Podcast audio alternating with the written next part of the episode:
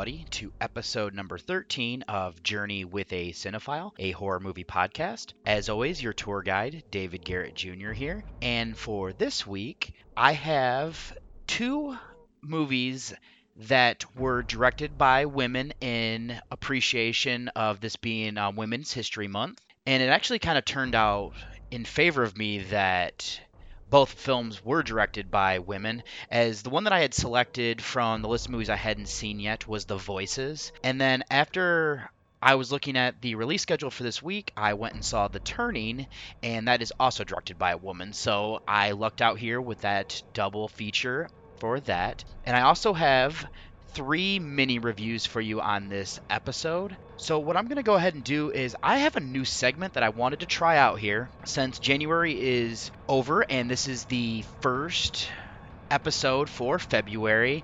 I want to go ahead and kind of do a monthly review of not really going too in depth on anything, just kind of giving you all the horror movies that I watched for this month. Monthly review. Okay.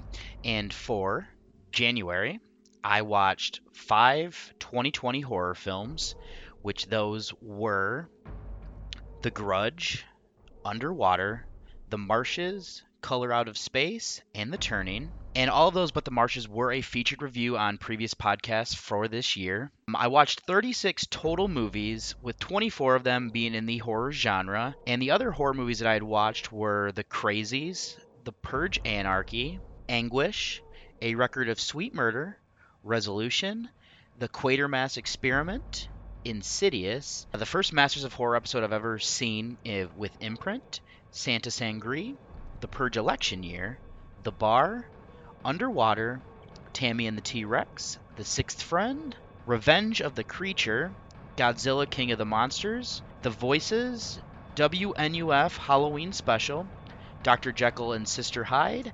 Now, all of these can be heard on this podcast. The only one that you won't is the Quatermass Experiment, which, if you want to hear my review on that, you just have to go over to the podcast Under the Stairs, as that was the movie club for this month. And then some of those were also featured reviews as well, like Anguish, The Bar, Tammy and the T Rex, of episodes and then everything else. And then obviously the voices on for horror movies are all going to be on this episode. And then just to kind of give a little bit more background information the oldest horror movie that i've watched for this month would end up falling back onto being revenge of the creature as well as the quatermass experiment. Both came out in 1955 so what i'm going to go ahead and do is send you over to my first musical break before i get into the mini reviews for this episode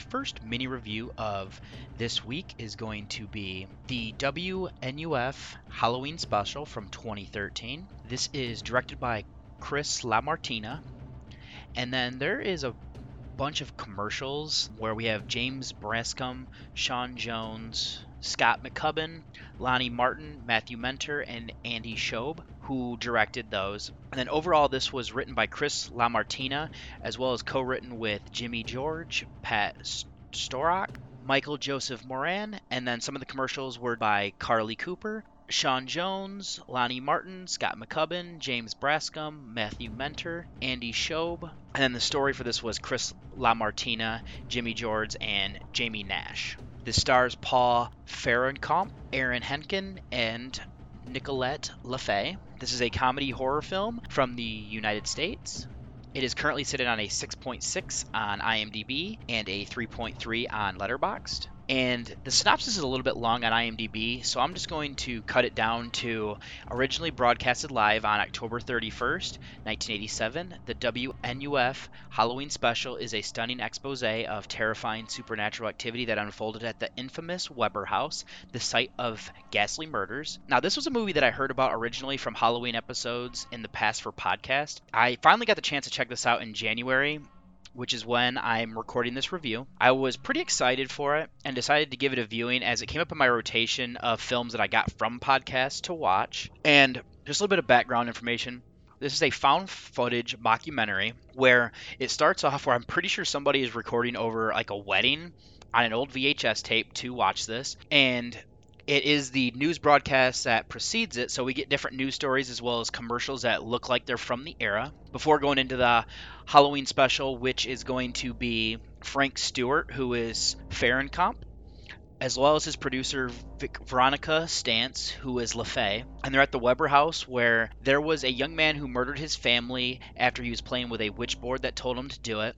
And then along on this is going to be a live seance where we have paranormal experts of Dr. Lewis Berger, who is Brian St. August, as well as his wife Claire, who is Helen Mary Ball, as well as their cat Shadow. As well as during this, there are people that are not happy about the celebration of Halloween in this town, as well as the seance that they're going to try to perform on this night, and they are protesting it. Now, I have to say, I absolutely love the effort that was put into this movie. I saw some people complaining about how it looks, as it would appear that they didn't realize that this is taking on the realism of somebody taping this off of a television show back in 1987. The VHS makes it look rough and bringing that realism. On top of that, though, they have a bunch of commercials that look like they're from the time period, and it really gave me nostalgia as I remember tapes that my father recorded for my sister and I that we would watch religiously that look and felt just like this. I think bringing this feel is strong, so I give credit to the cinematography here for sure, especially with the effects of filming this and then recording it onto a VHS to give it that rougher look as well. Now, as I've said, this movie definitely falls into that found footage mockumentary style. We are seeing the footage of Frank along with Father Joseph Matheson, who is Robert Long II, Dr. Lewis and Claire as they go about making this Halloween special. What I like though is that they don't do anything to make it over the top, as for the most part, nothing gets caught on camera, and it is real in the sense that you can try to go in and film something like this, but it doesn't necessarily mean you're actually going to catch it, so it also makes it not as exciting. And that will be where my first real issue comes from is that this is somewhat boring. They do too much at the beginning of establishing that we are in this era and having the news stories, as many of them don't go anywhere. I will give credit though.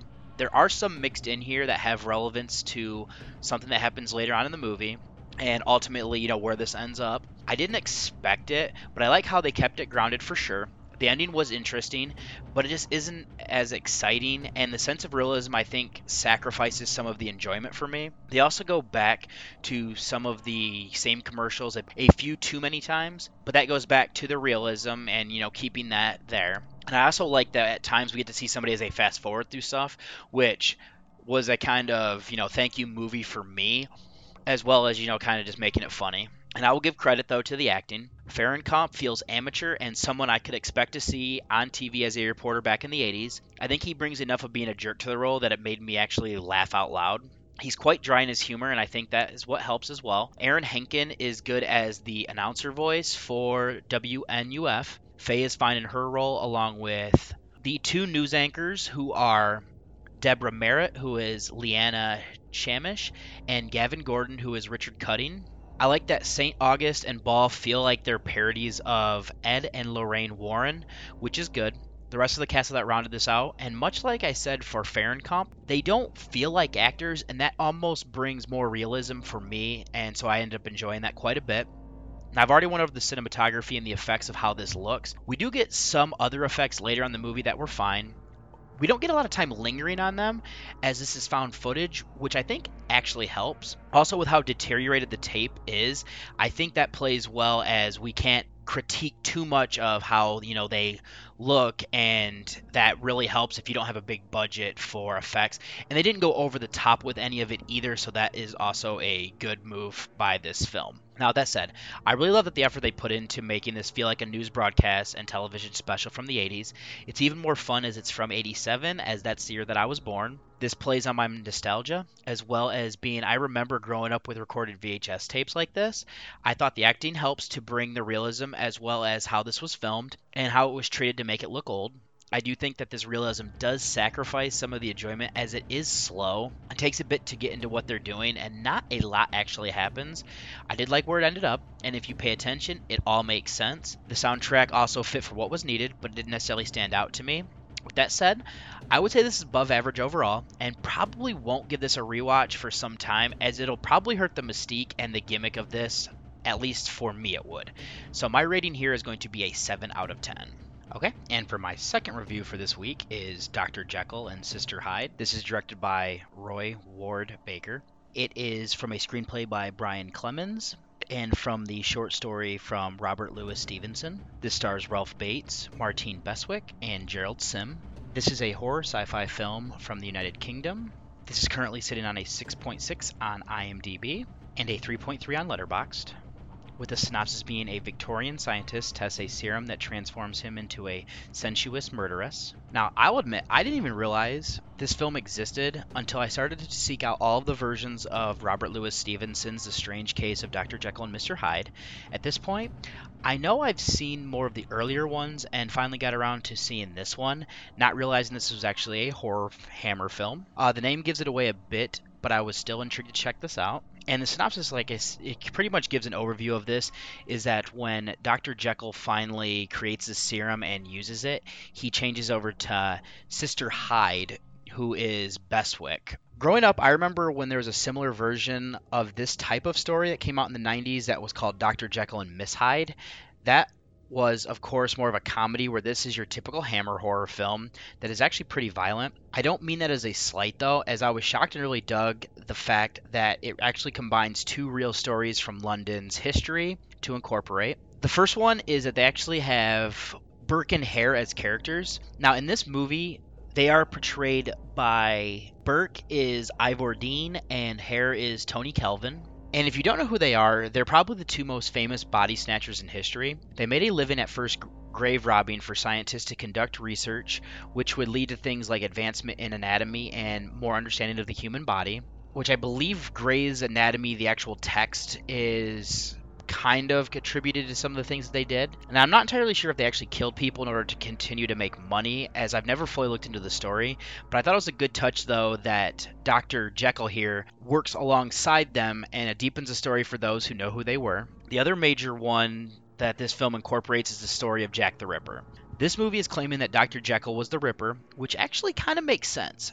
He is a man of science. The attacks on the woman from the historical perspective from the Ripper were thought to have been done by a surgeon or somebody with medical training with how precise they were. And it's explaining why some of the organs turn up missing as Dr. Jekyll needs to use them for his experiments. And this makes the story not being the most original, but I love incorporating all of this into, you know, the story of Jekyll and Hyde. As for the pacing, I didn't have any major issues. It runs about 97 minutes, so it really doesn't go on too long and has a pretty normal running time. I was concerned if this was going to be like a lot of Hammer films where we get the reveal right there at the end and then it wraps up almost immediately after. Now, this isn't the case though. We actually get introduced to the murders and Hyde, I would say around the 30 minute mark, maybe a little bit after, which I thought was good. There's not a whole lot of mystery, but Professor Robertson does start to think the killer is his friend, and we're put in an interesting situation of us wanting this murderer to be caught while he's justifying what is happening for the sake of science. I did like how it ended as well. The action I thought was pretty solid. I didn't recognize Bates, but I have seen other Hammer films that he's in. Um, I think he did well as this mad scientist.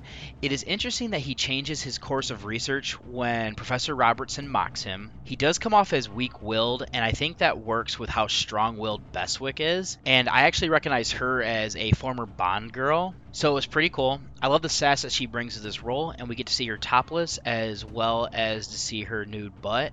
So if you want to see that, it is here for the to you to see. I didn't say it earlier, and I should probably now. Uh, Professor Robertson was Gerald Sim. I thought he did well here. We also have Howard Spencer, portrayed by Lewis Fiander, as well as his mother is Mrs. Spencer, who is Dorothy Allison. And there's also Susan, who is his sister, as Susan Broderick. I thought they all did well, along with Dean and Kelvin as you know Burke and Hare, and there's also Biker who is William Maddock. He is another guy who introduces actually Burke and Hare to Jekyll, and I thought all of them, you know, did well in rounding out this movie for what was needed. The effects were pretty light here.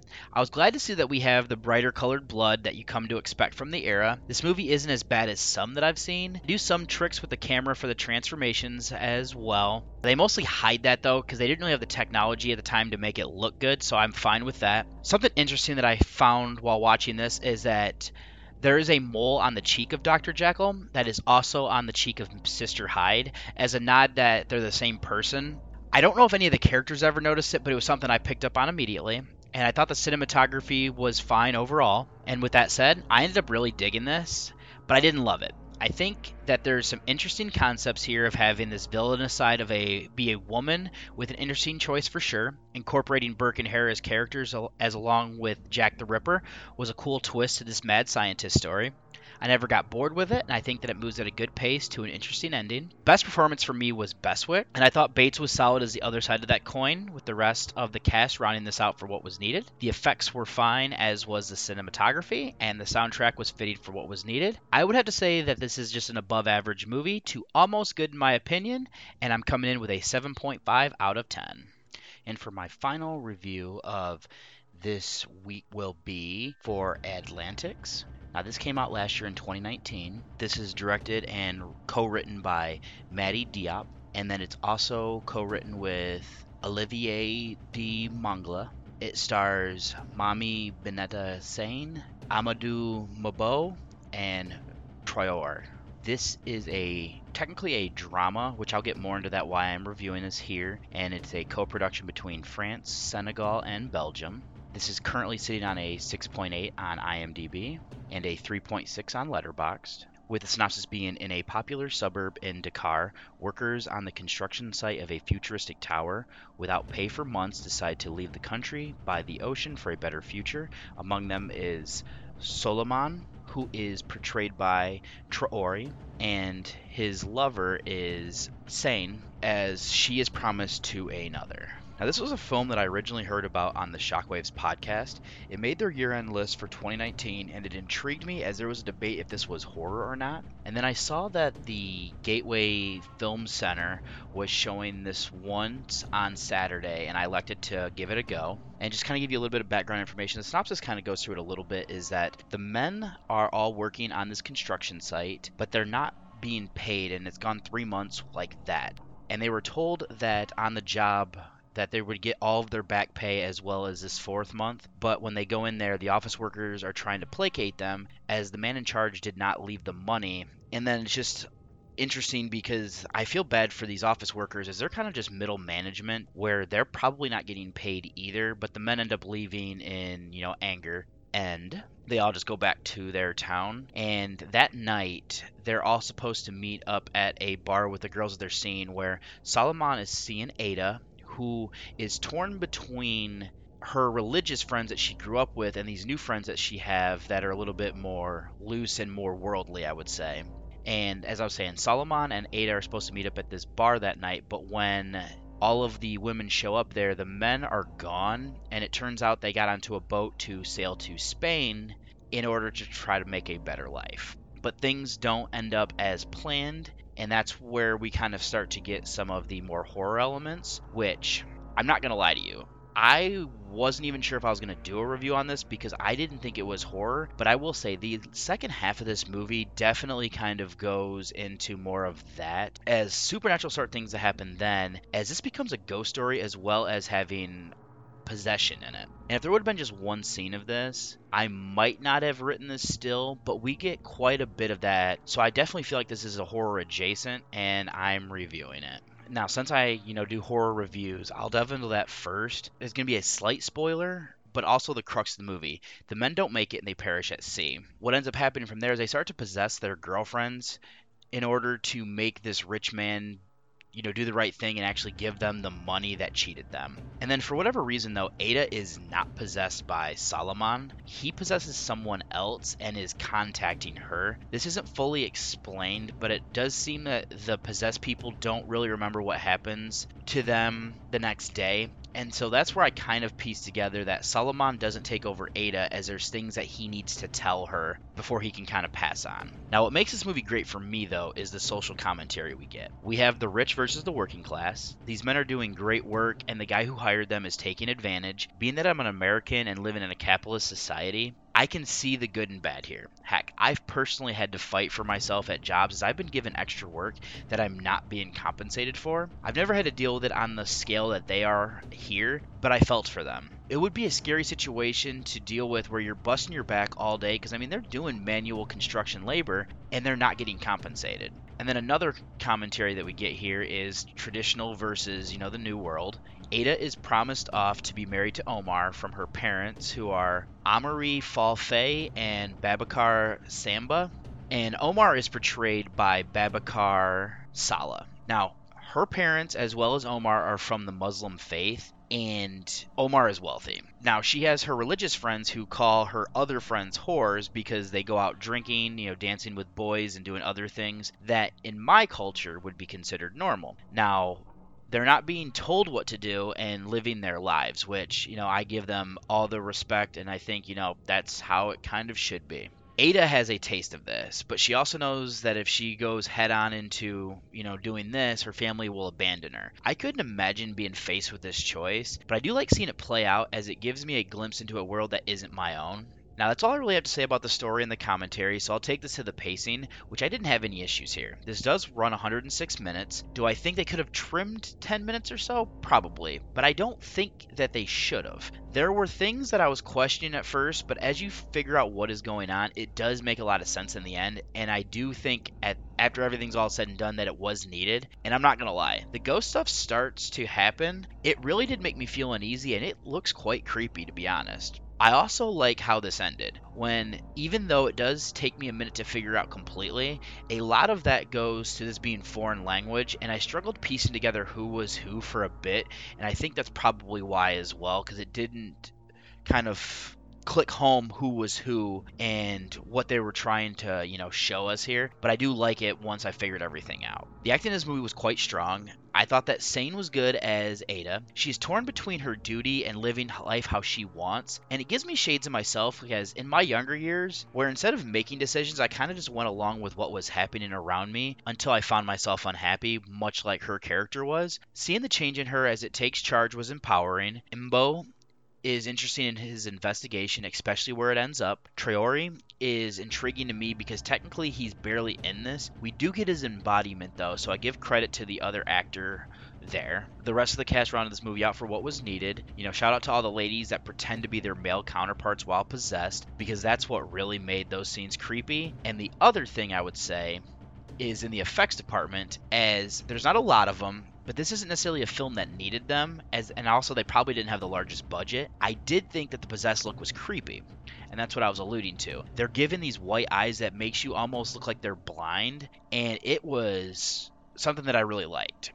and the cinematography was also really good. I knew while I was watching that, that this wasn't in Europe, and it wasn't until writing this that I discovered that this is taking place in Senegal. But they really give you an idea what life is like there through how this was shot, and I can really appreciate that since it's a place that I've never gone and don't know a whole lot about. So if you can make me understand through what you're showing me, mad props. Now, with that said, I really did enjoy this film. Would I call this horror? Probably not, but I do think that it's creepy enough in the second half to warrant the review. And I would put this in the adjacent category. The story is something that is quite socially relevant now. Even though this takes place in a foreign country, the topics can be paralleled to what is going on elsewhere. The possession and ghost aspects were creepy. The effects used to show that. The acting was strong. I do think that the running time works with how it's paced. Soundtrack of this movie really didn't stand out to me, but it was used to fit for what was needed. I would say that this is a good movie overall. Recommend giving this a viewing. If what you hear sounds like something you would be interested in, now I will warn you this is subtitled, so if that's an issue, keep that in mind. But if you can get past, you know, reading this, I think there's a good story here and a tale that, you know, makes a lot of sense and is pretty relevant. So my rating here is going to be an 8 out of 10. Now, with that said, what I'm going to do is get you over to the trailer for my first featured review. Hey, Jim, give me a break. Oh, okay, I'll, I'll tone it down a little bit. You have the greatest hair, Tom. In the back. How are you doing, Jerry? They like me at work. Do you want to get a drink? There's a girl. I like her. Are you good with cats? No, the real question is, are cats good with me? Because they pretty much own us. Oh my god. Yeah. sometimes I talk to my pets, and they sometimes talk to me. Sometimes. I get that. You're out your league. Shush. Yeah, shut up, cat. Do you ever hear voices? Not really. Jerry, Hey, Fiona. In her eyes, you're a ridiculous peasant. Kill her, and you'll discover what it feels like to be truly alive. Don't run! Mr. Whiskers, he makes me do bad things. you totally stopped taking the pills, didn't you? Totally. Check andun check andun check.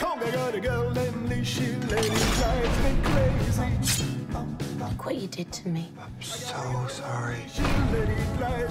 Jerry, you're a serial killer. No, he isn't. You seem a million miles away. I got a lot going on right now. Pretty bad situation, buddy. Me out of that. She makes me warm, just climb. Mr. Whiskers! Dr. Warren! Fiona, cut it out! Pretty complicated inside the human mind, huh? Oh, Oh, the best night of my whole life. What a fab cracking day to come back. You're so mysterious. It's oh. cool.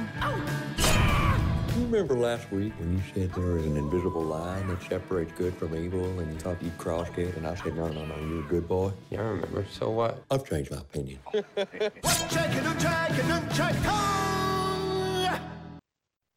Okay, and for my first featured review of this week, I am doing The Voices from 2014. This is directed by Marjane Satrapi. It is written by Michael R. Perry. It stars Ryan Reynolds, Gemma Arterton, and Anna Kendrick. This is a comedy, crime, horror thriller from a co production from the United States and Germany. This is currently sitting on a 6.4 on IMDb and a 3.2 on Letterboxd. The synopsis being a likable guy pursues his office crush with the help of his evil talking pets, but things turn sinister when she stands him up for a date. Now, I remember when this film was being shown like the trailer for it, but then it just kind of disappeared.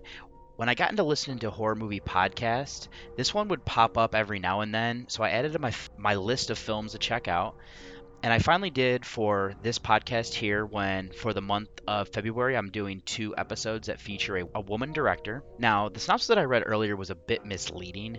We're in a town called Milton, which is quite odd, if I'm going to be honest, as it, its introduction to us is somewhat surreal. It's almost like a musical at first, and the town isn't very big, and it is based around this factory that does bathroom fixtures. Working there is Jerry, who is Reynolds, called over by his boss, Dennis Kowalski, who is Paul Chahidi. He's invited to help plan a barbecue, and through this, their conversation, we learn that Jerry has a court appointed psychologist. Now, Jerry goes home to his pets, who are Mr. Whiskers the cat and Bosco the dog.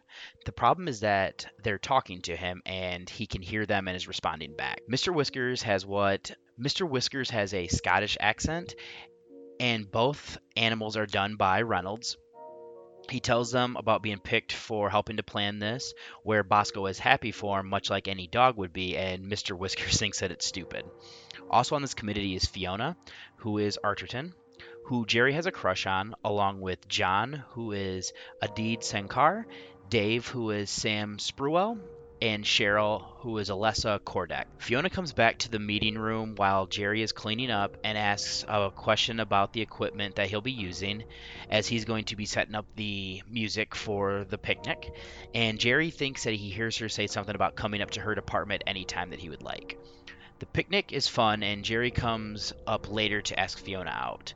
Lisa, who is portrayed by Kendrick, has a crush on him and asks him to join this department as they're all going out for a drink. Now, she wants him to take her home afterwards, but instead he ends up driving Fiona home. He asks her out on this drive, and she reluctantly agrees, but ends up blowing him off. As sort of karma here, her car won't start and it's raining out.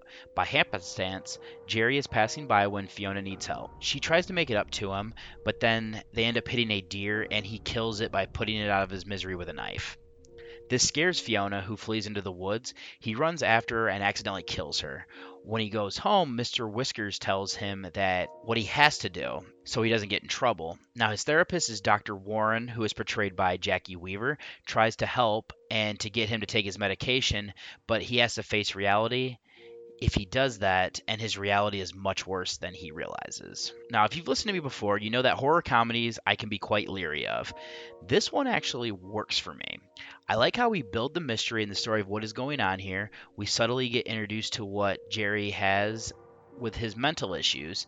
He isn't very stable, and despite how normal he looks, he has issues fitting in. And I think that Ryan's ability at comedy plays on that pretty well here. To delve more into this character, we learn through flashbacks and things that he says. His mother was from Germany, and she was given an ultimatum by his father to either stay there or come with him.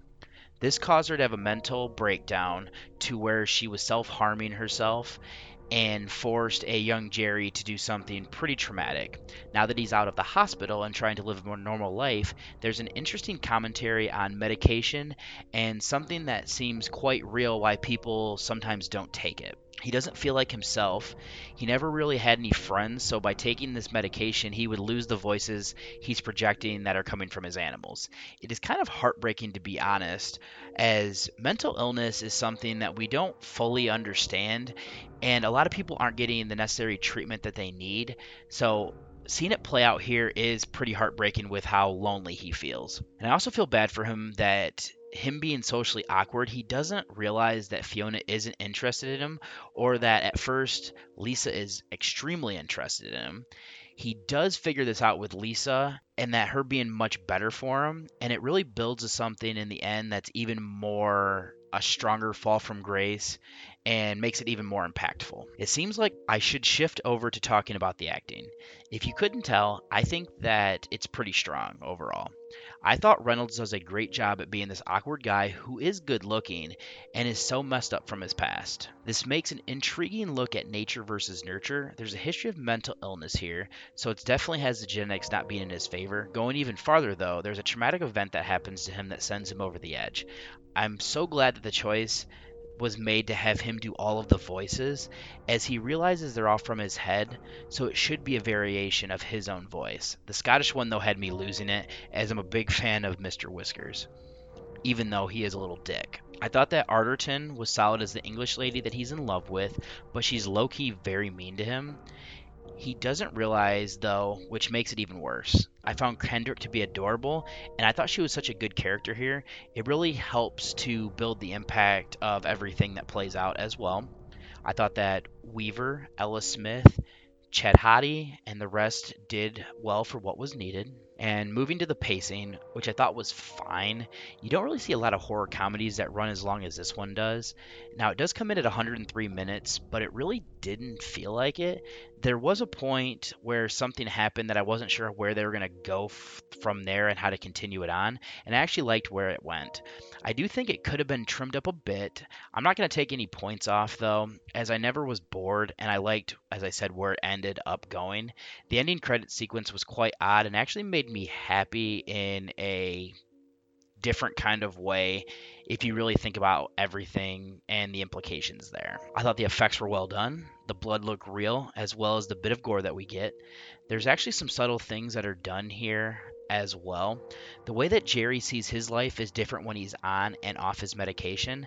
I like that we get these glimpses as it makes it feel so much better overall for me.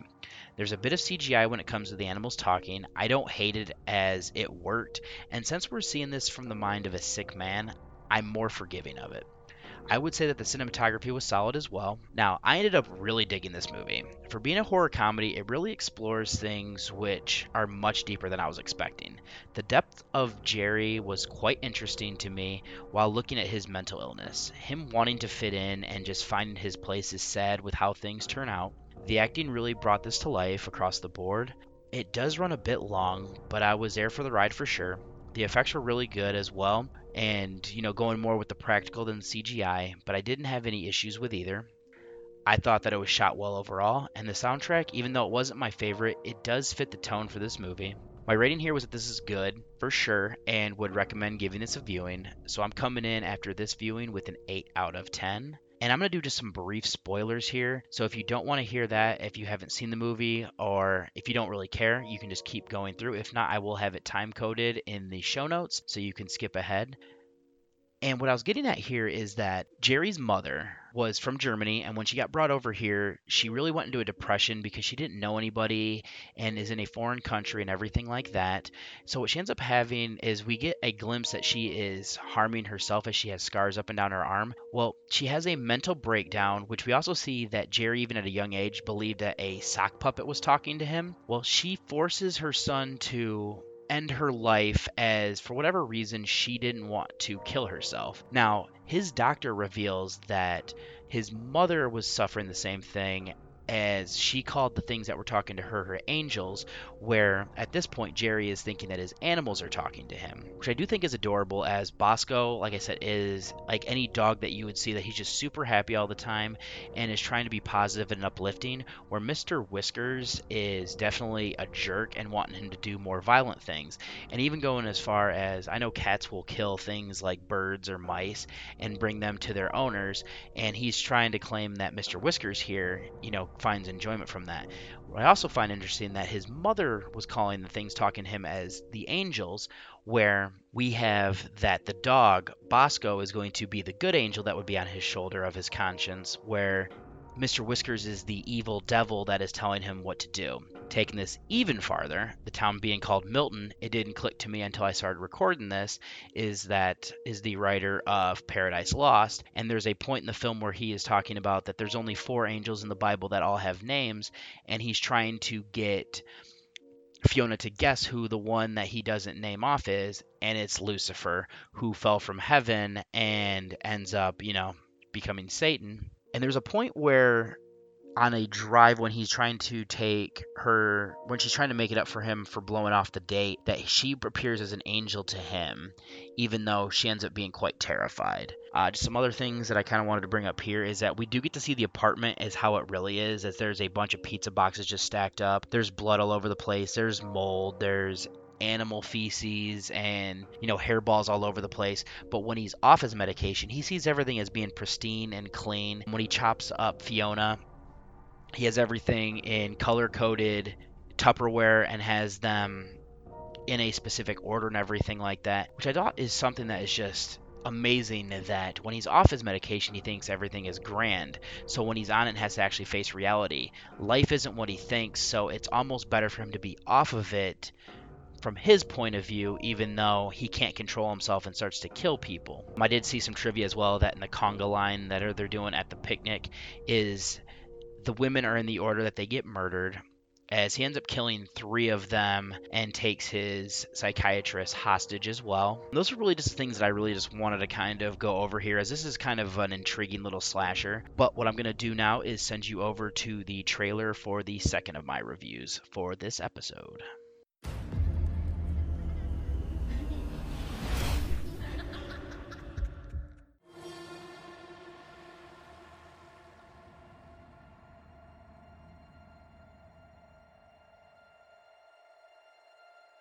Have you ever been a nanny? This is my first live in job. Well, I hope you know what you're doing. The children are very special, Kate. They're thoroughbreds. Geez, your friends must love it here. I have no friends. You have no friends? Yep. Well, you have one now. Maybe. How the parents died? Well, Miles? Nothing should have to suffer. It's not that simple. I don't go in that part of the house. Why not? Don't wanna. Hello?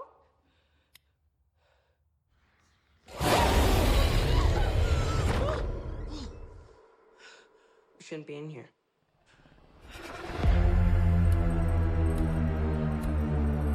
What happened to your last nanny? Like I'd tell. You need to take charge here, Kate. I know what you're afraid of. Keeping the lights on won't keep you safe. Can you please stop? You're gonna leave me, aren't you? I'm not going anywhere. Promise, promise? Cross my heart and hope to die. Everyone dies, Miles. Did you see them? I don't want to play anymore. Hey! Why are you doing this? Stop now. We're not safe! Stop giving tales. Ah! Bad dreams?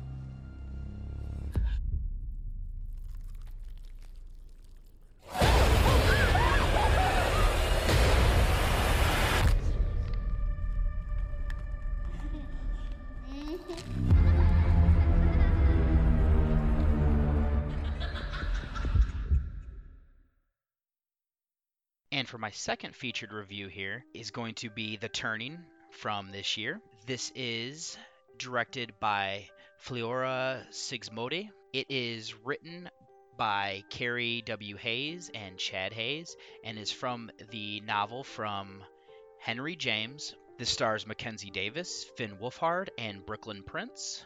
This is a drama horror mystery, and this is a co production from the United Kingdom, Ireland, Canada, and the United States. This is currently sitting on a 3.7 on IMDb and a 1.8 on Letterboxd. And then the synopsis here, I had to change a little bit from what is on IMDb as I think they're trying to give a synopsis of what the original movie as well as what the novel actually has, as that is not necessarily the case that we get here. But the synopsis is a young governess is hired to watch over a young girl and then her older brother in their expansive house where weird things start to happen. Now, this movie I was kind of excited about while also not being excited about. If that sounds weird, let me explain. I've never read the novel that it was based off of, but I did really enjoy one of the earlier versions of this, The Innocents, even though it's been a while since I've seen it. I don't really watch trailers, but I think I caught this one while watching a movie in the theaters with my girlfriend, and she really wanted to see this, so we end up going together. And anytime that I can get somebody to go see a horror movie with me in the theater, I'm on board for that. Now, we start this off with a young woman trying to flee a large estate. She reaches the gate and leaves her car to open it and then is attacked by a ragged looking man. Then cuts to an eye before shifting over to our star, who is Kate Mandell, portrayed by Davis, who is in her apartment with her roommate Rose, played by Kim Adis. I do have to give the movie credit here as we subtly learn that we're in the 1990s through something on the television as they're showing that there's going to be a vigil for Kurt Cobain, as well as the clothing and the technology that is used also indicate to when this is taking place. Kate is giving up her job as a teacher to be a live in tutor for a rich girl. She was recommended for this position from the school that she works at, but she doesn't necessarily want to give up her classroom, but she can't pass up the money or the chance to make a difference like she thinks she'll be able to teaching at this estate. Even though it makes her roommate sad as they're no longer to be living together. Before she goes, she meets up with her mother, who is Darla, portrayed by Joely Richardson. She's in a mental hospital and is quite the artist, and to, to kind of put it plainly, she's definitely mentally disturbed. Now, this young woman goes to this large estate where she meets with Mrs. Grose, portrayed by Barbara Marten. She gets a bit of the lay of the land before heading out to the stables to meet with her new student, who is Flora, played by Prince. The two of them hit it off, and she learns quickly that Flora doesn't leave the estate. She does this through an awkward little moment where she's offering to take the young girl to get ice cream before they start their lessons on the next day, but Mrs. Grose shuts that down pretty quickly. And I'm not entirely sure if this is the fear, as her parents were tragically killed in a car accident right at the gate, or if there's something more to it as to why she won't leave. The house is quite old and scary, which that first night Kate gets a fright while she's closing Flora's window and thinks she sees something being reflected. She is then drawn to another room from sounds that it's making. Now, this other room is in the east wing, which Flora states that she never goes over into. And Kate goes into this room and she's hearing some weird things and just thinks that there is a window that is open. So she closes that and thinks that the sound is just from the wind is blowing the shutters, which is what's causing it. But then she also comes face to face with Miles, who is Wolfhard. He's supposed to be off at boarding school, but has abruptly come home that night, and he's quite rude to her, even though he's the one that startled her.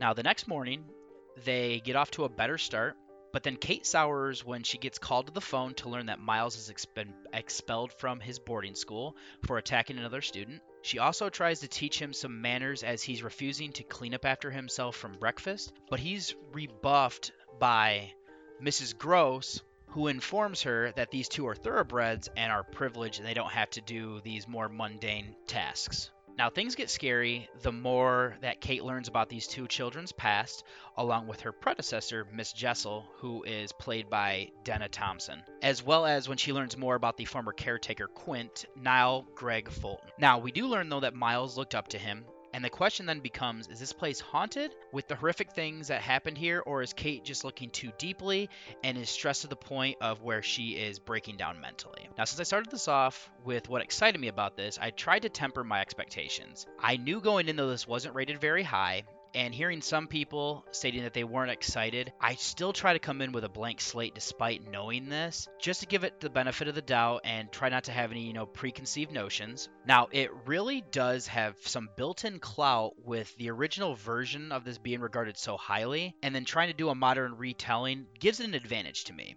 The first thing that I didn't mind is that we set this in the 1990s. From things that I saw, I'm putting it around the mid 90s, as this is a solid move, as you don't really have to worry about cell phones or anything like that. As it goes on, I kind of lose myself in it, so I'll give it credit there as it does end up feeling timeless. Now, the setting does create some of that, as the setting is quite old looking and feeling, but it also becomes problematic for me. This is filmed in Ireland as they selected a place with character, and I like the place that they used. The problem is that Mrs. Grose has a British accent. Davis, who portrays Kate, is from Canada, along with Wolfhard, and Prince is from the United States. And this all boils together that I have no idea where this is supposed to be taking place. I started to assume that with the vigil for Cobain, I think that this is taking place in the Pacific Northwest, but it doesn't necessarily look like it, and the use of the term governess and this estate doesn't feel like it's in the United States, and I think a lot of that is because it wasn't filmed here. Now, I will say it does have that dreary look like it could be in like Washington State or like Oregon, but again, with some of the other places, it kind of just throws me off there. And something else I will say that I did like that I wanted to point out here is the one good thing about introducing the mother having mental issues is that this possibly could be running in the family. So I do think that portion of it worked, but there are a lot more things that don't. The big thing here is I don't know what this movie is trying to claim is happening here. We get an interesting scene that Miles comes on to Kate a couple times, and there's a line that keeps being used. Now, we learn that after the tragic death of his parents, he started to look up to Quint, who was a bad influence. Quint ends up dying, so I was wondering if maybe Miles might be being possessed by him, which would explain some of the actions that he's having. This doesn't go anywhere, so it just seems like Miles learned to do some horrible things at an impressionable age. And then we have Kate who's being haunted by the specter of Miss Jessel. So there's the idea that she needs to solve what is happening, but that goes nowhere either. I was wondering why we got to meet the mother, which it does end up playing back a bit in the end. And I do also understand that what I said earlier that it's establishing that there is a history of mental illness, but the problem is you could have done that without necessarily showing the actress as well. I just don't really have any idea of what they're trying to say here. Being that it has a, you know, normal runtime of about 90 minutes or so, it doesn't really outstay its welcome. I just don't know if they knew where they wanted this to go or if they even knew what the explanation is. I do like open-ended movies that make me think I just think you need to have some kind of direction, or the director at least has to know. Leaving some things open for interpretation is good. This falls flat here, and the ending doesn't really make any sense to me. And I'm not the only one that actually kind of thinks that, as when I went to social media after the fact, I've seen a lot of people agreeing with me. So, you know, when you kind of see, you know, that type of validation there, it always makes you feel a little bit better about it as well. I would say that I think another viewing is needed, but I don't like it enough to do that, unfortunately. And I'm not sure if another viewing would even help me clear up this issue, as I just don't think it's actually there unless there's like a director's cut that comes out. Now, to the acting, I also didn't like Davis in this role. Her performance is awkward, which that portion of it is actually really good, as she's never done something like this before, you know, teaching these two children on their own terms while they have such a tough background to work with. I think part of what I don't like, though, is that she's directed to look off in the distance quite a few times, and it just comes off as weird. I did like her look, though, as she starts to lose it, as she becomes more and more exhausted. Wolfhard and Prince, I both were good in my opinion. He's getting to that awkward age where he's going to take on more adult roles soon, but he's still a bit young. I would have liked that possession angle, as this is an odd time for him, and I think that would fit perfectly there. Prince I thought was cute, while also bringing enough creepiness to her role. Marten was good, and I like her as that one who knows all of the past, you know, good and bad, of this family and the estate. Richardson I thought was fine in her performance, even though her character really doesn't go anywhere, I don't necessarily know if it was needed. The rest of the cast is fine in rounding this out, including Thomsen and Fulton to bring some creepiness. As for the effects, if you would ask me coming in, I would say that this would be CGI heavy and rely on jump scares. We do get some of the latter, but I would say that it doesn't necessarily rely on them. There are some really creepy aspects to this that come from where it's taking place and from them playing a game of flashlight tag. There is some CGI with the ghosts that we get here, but to be honest, I wasn't really that bothered by it. The use of mannequins was pretty solid as well. Overall, I would say the cinematography was good, and there weren't really any issues there for me. Now, with that said, this film had so much potential for me with the source material and by updating it, but it just fell flat. I do get the feel that this could have been an issue of too many cooks in the kitchen, seeing the problems with trying to get this out of development hell. I think that in the end it builds some interesting things as well, but just loses its way in the end. I didn't find it boring, so there was that. It just didn't seem to have an ending. The acting, I would say, overall is positive, but I wasn't the biggest fan of Davis. The effects didn't go where I thought they would, which I'm actually glad for that, so I definitely thought that was good. It is shot well. The soundtrack I thought was fitting for what was needed, and I didn't have any issues there. Music actually does well in establishing the era that this is taking place, so I have to give credit. My rating here, though, is the b- just below average, though, due to the problems that I had. So my rating is going to be a 4.5 out of 10. And since I kind of delved into all of the issues that I had, and the movie doesn't go far enough in anything for me to delve into a spoiler section, I'm not going to have that. So I'm going to go ahead and do now is move you over to one last musical break before I close out the show.